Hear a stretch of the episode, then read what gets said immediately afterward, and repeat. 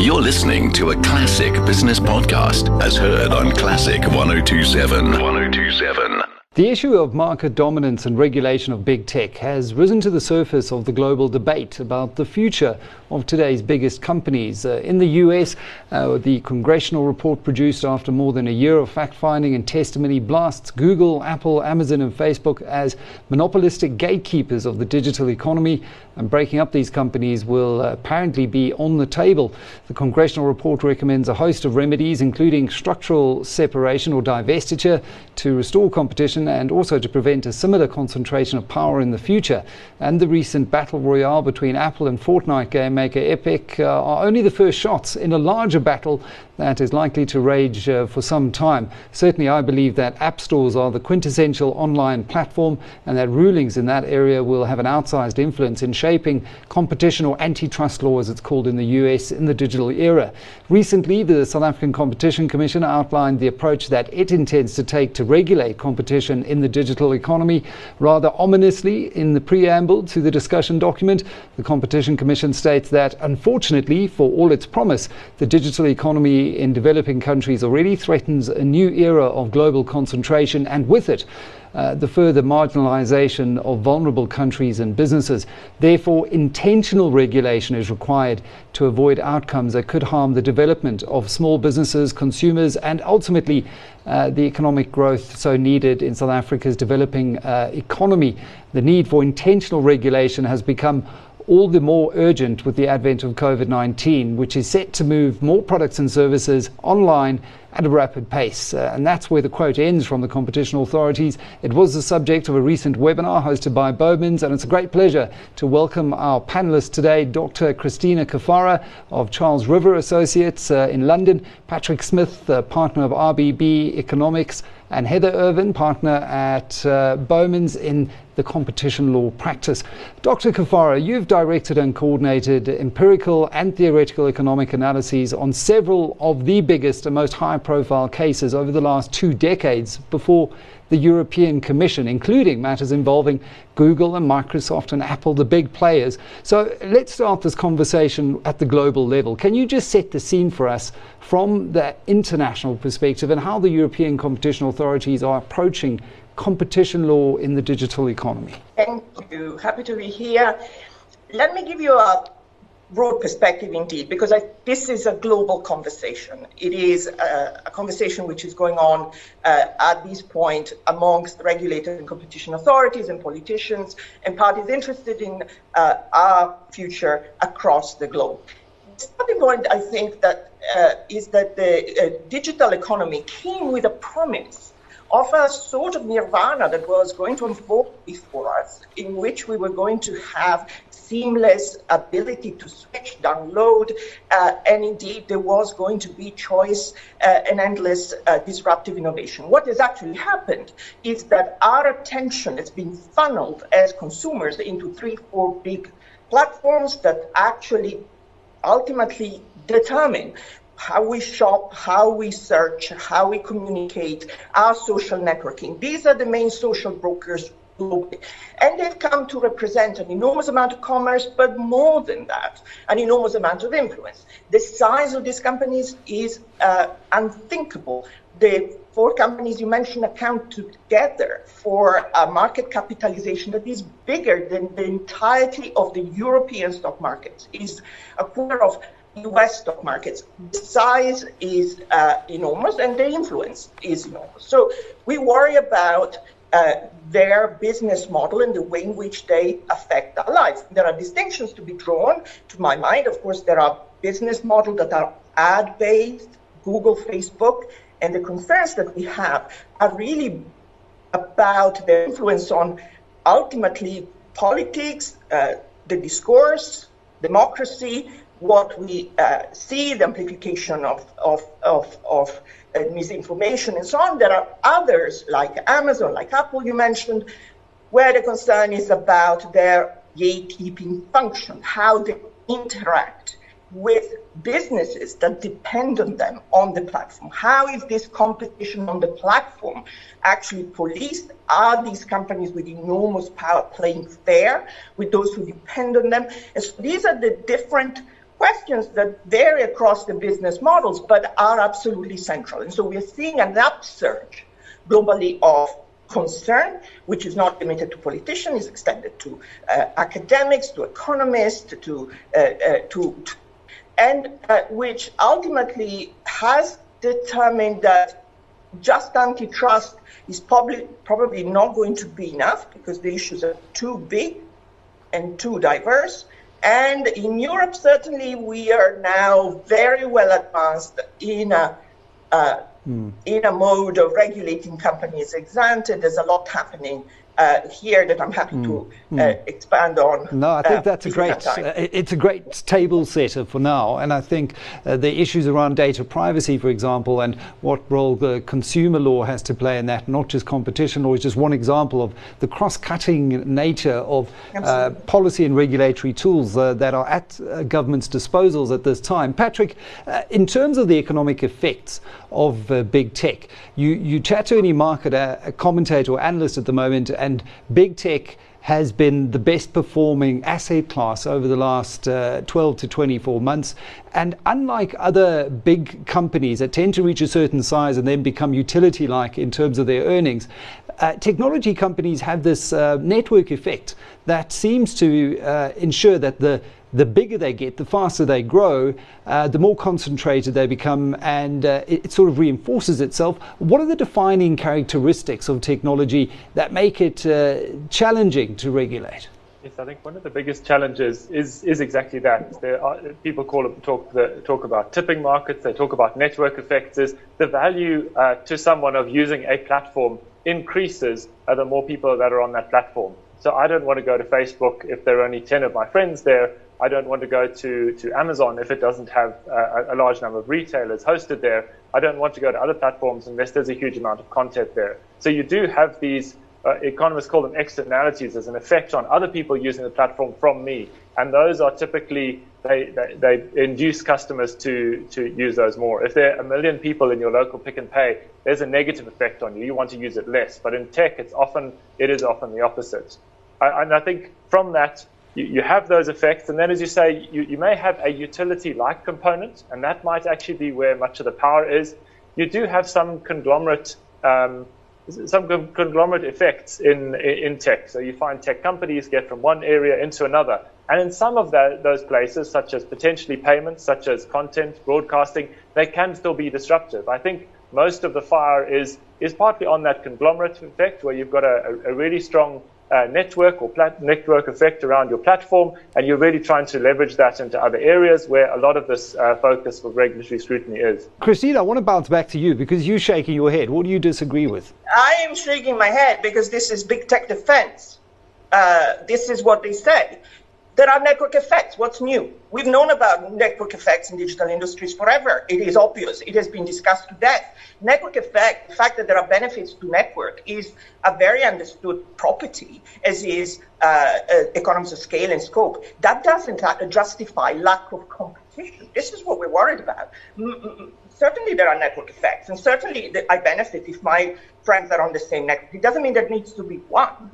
And uh, the, the, what, what this discussion entirely overlooks is, you know, what Patrick lists is that the kind of entry level economics of platforms. But the concern that we have developed are about the expansion that has been unstoppable, that has actually ex- uh, uh meant that we are faced with uh, a power that is uh, very difficult to even conceive of. There is a front page article in the Financial Times today saying Mark Zuckerberg has much at stake on November the 3rd. Facebook's success or failure in protecting the election will dictate his future. That is what we are talking about. We're talking mm. about influence on uh, the politics and the democracy that, that uh, we, are, we are living in. Dr. Caffarra, there are examples there on the other side. And just recently, uh, we had the Great Barrington Declaration uh, published uh, not by some fringe uh, scientists here, but uh, by preeminent epidemiologist from Oxford and Harvard uh, and Stanford.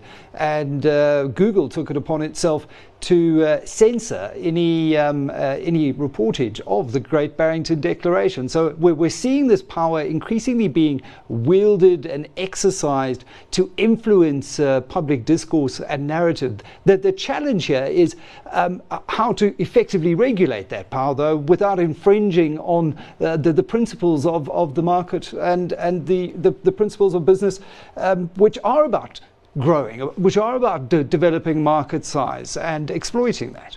Yes, I agree. There is that concern, but for years we have worried far too much about the potential for a restriction uh, that could lead to undermining innovation. That has been the underlying spirit of a lot of the, the, the thinking in regulation and antitrust. Uh, I think we are now faced with phenomena that are so serious and so grave uh, where we can no longer stand back and listen to Facebook saying we create communities.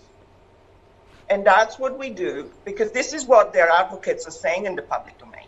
We need to just take stock. And there are differences. If you're an ad, ad funded business like Google or Facebook, you're trying to monetize the data. That is your imperative, and you're doing it by personalizing products, by personalizing advertising. Now, that in some sense is good, but not when you're spying on my privacy and not when you don't allow me uh, to control it. So, this is kind of uh, societally fundamental in these companies. Then there is the other sort of sets of business models. As I said before, Amazon is a giant retailer, but it has enormous power.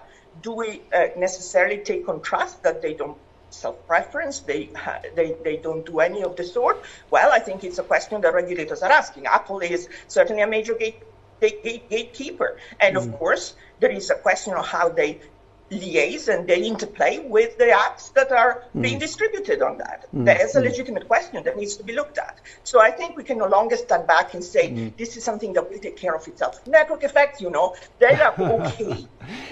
Market have ticked. They're not perhaps maybe with the wind behind going to tip. They have tipped. Search has tipped. Uh, social networks has tipped. What exactly do we need to know? Mm-hmm. We need to figure it out. And Heather, that's what we're trying to do in South Africa, trying to figure it out in this broader global conversation. Uh, how is this uh, influenced uh, at a high level before we talk to some of the detail? The, uh, the, the document currently on the table that's been released by the Competition Commission to discuss effective ways to regulate uh, a competition in the digital economy. Thanks, Michael. Um, well, there's no doubt that the Commission is coming from the position that we need to talk about how to regulate these entities in South Africa, not whether. And I think that's because the Commission appreciates that they are the guardians not only of competition in relevant markets in South Africa, but also have a duty under our Competition Act to protect the participation, for example, of small and medium enterprises and also economic inclusion, transformation, and facilitating participation by historically disadvantaged individuals. So they, they point in this report to the fact that there may, for example, be acquisitions that are happening by these global giants or by very large, powerful firms locally that are killing new competitors before they even come into existence and are able to compete effectively and that the big online platforms for shopping, for example, may be squeezing little South African businesses that want to get their product into these increasingly important online stores. And this concern has, of course, been heightened by the lockdown because we've seen millions of South Africans overnight switching to procuring products and services online. And hopefully, once we see the spectrum auction happen and data costs in South Africa falling, it's likely that this pace of digital, digitalization is going to pick up even faster. So the question is can the Commission deal with this in terms of the existing rules? Or do we need to change our rules that apply to notification of mergers? Do we need to um, improve on the restrictions that we place on dominant sellers or dominant buyers? And are the rules that we have at our disposal, even in terms of an act that was quite recently amended, really give the South African authorities the teeth that they need mm. to deal with Heather, the complex and cumulative and global nature, I think, of digital mergers may be partly responsible for this uh, state of affairs, but the Competition Tribunal's recent prohibition of the uh, merger between Naspers and, and, and We Buy Cars certainly suggests that this trend may be changing. Uh, can competition law preserve contestable digital spaces in South Africa through that lens? Can, Michael, um, but I think there is some danger, particularly when one's dealing with offshore based firms, that they may simply say, that if we create a very unhospitable and uncertain environment in South Africa, they simply won't offer their services here. And that would be a big problem for South African consumers um, because a lot of our population, particularly in, in the lower income groups, is very reliant on, on these kinds of sources for um, education, for example. Um, so one doesn't want to dissuade them from being able to provide those services at the lowest possible cost and as innovatively as possible in South Africa. So the challenge in the merger context is always not to impose lots of conditions on merging parties that are then not imposed on anyone else. Um, and this prompts the debate about whether instead of regulating on a piecemeal basis, as and when parties come to the Competition Commission and ask for permission to merge, we shouldn't perhaps be looking at sector wide regulation which applies and sets out a framework um, in which all competitors in this space have to play. But that's something which can only be done really by an act of parliament, and mm. it would have to be administrated by a regulator. And then I guess the question becomes is it going to be the Competition Commission or is it going to be ICASA, which has traditionally had jurisdiction to regulate both um, broadcasting and, and also telecoms? And we've got this concurrent regulatory environment now uh, with ICASA and the competition authorities are both playing a role here. I want to stay on that point for, for a little while longer. Uh, the the poll that was hosted uh, during the webinar showed overwhelmingly that the audience doesn't think uh, that model is serving us particularly well or particularly effectively. Uh, what would you like to see in terms of a best practice regulatory regime? We've had a debate over recent years, Michael, about creating a super regulator. So, effectively, a, version of the Competition Commission, which then also has jurisdiction over licensing of various different kinds of services. Um, and I think there may well be merit in reopening that debate um, because having two regulators doing exactly the same job is a costly exercise and it does allow things to fall through the cracks. Um, and we've seen this in the telecom space where um, complaints have gone to both the Commission and ICASA. Neither one of them has been able to effectively deal with those complaints against very dominant firms. And, and as a result, um, consumers have suffered. Um, so mm. I think mm. we do need to start thinking about who is going to be responsible for this regulation and, and how is it how can it be most cost effectively done because in resources in South Africa are always an issue. Dr. Caffarra, if you look at the South African Commission suggested approach, how does that compare to the approaches that are currently being developed in the European Union and the United States? It is broadly in line with what we see and what we are uh, uh, expecting to be ultimately uh, uh cast into into law and into into rules. Uh, there is a, a, an emphasis there on digital mergers that you've touched upon. It is something that preoccupies many authorities very significantly. The UK is particularly militant. The Competition and Markets Authority here has spearheaded initiatives that basically say you're doing a digital merger, come through this door, please it is a slightly different door from the rest of it because there needs to be a more sophisticated understanding of the underlying economics that drives these businesses and the harm that could potentially uh, uh, could potentially unfold. The European Commission and other authorities, including indeed the South African authority, are in the process of deciding on the Google Fitbit issue. And the, the obstacle there appears to be uh, not a clear understanding of what implications can arise from putting together health data with a probe of other, of, of other data. But we are not in a position to be able to wait and see.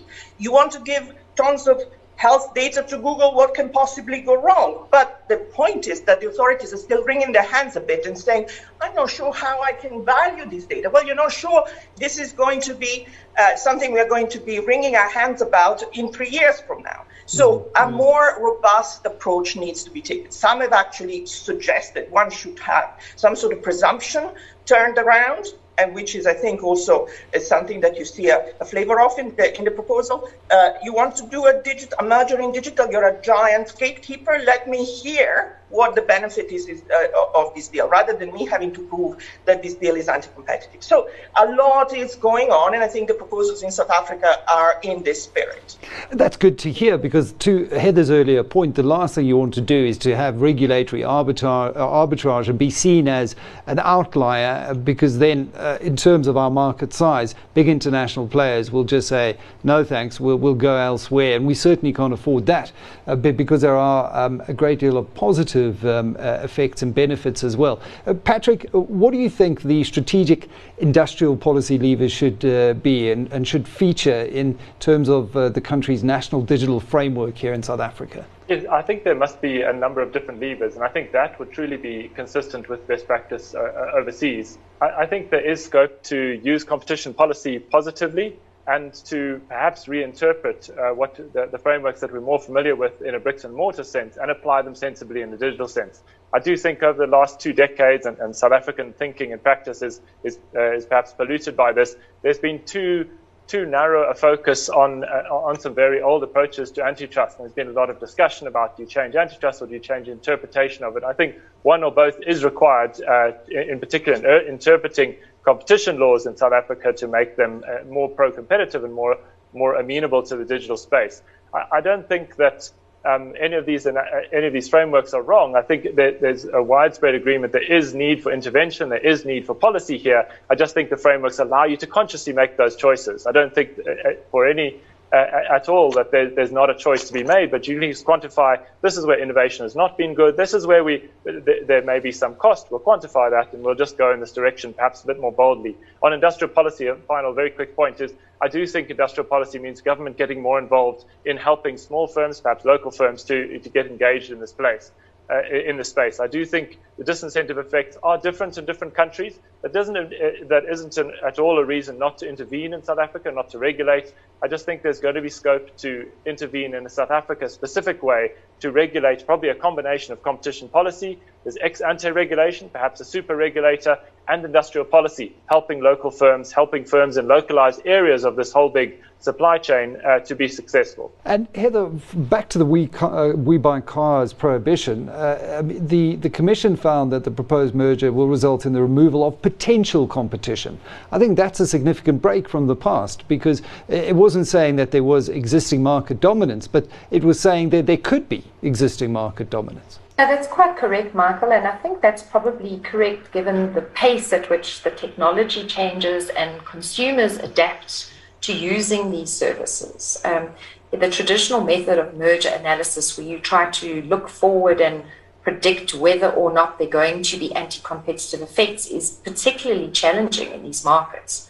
Um, and that's, I think, why there, there, may well be some appetite for the Commission to do a market study um, to really try and understand how these markets work and therefore what kind of regulation is going to be most effective. Mm-hmm. Um, because it's very difficult to run the scale of merger investigation that the Commission ran in We Buy Cars in relation to every single transaction that's notified to them.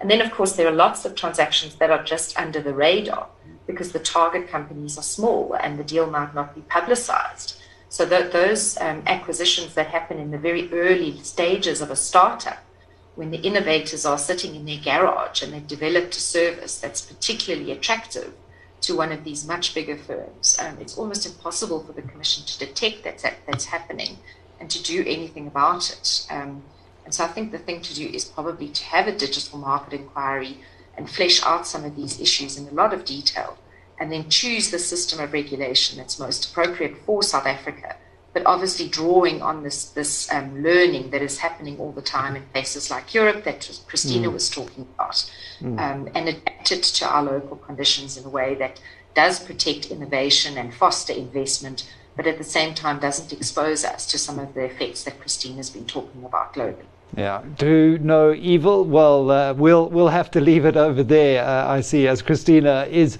um, champing at the bit to respond. Unfortunately, we've run out of time uh, on this very interesting topic of regulating the digital economy. Is it fit for purpose?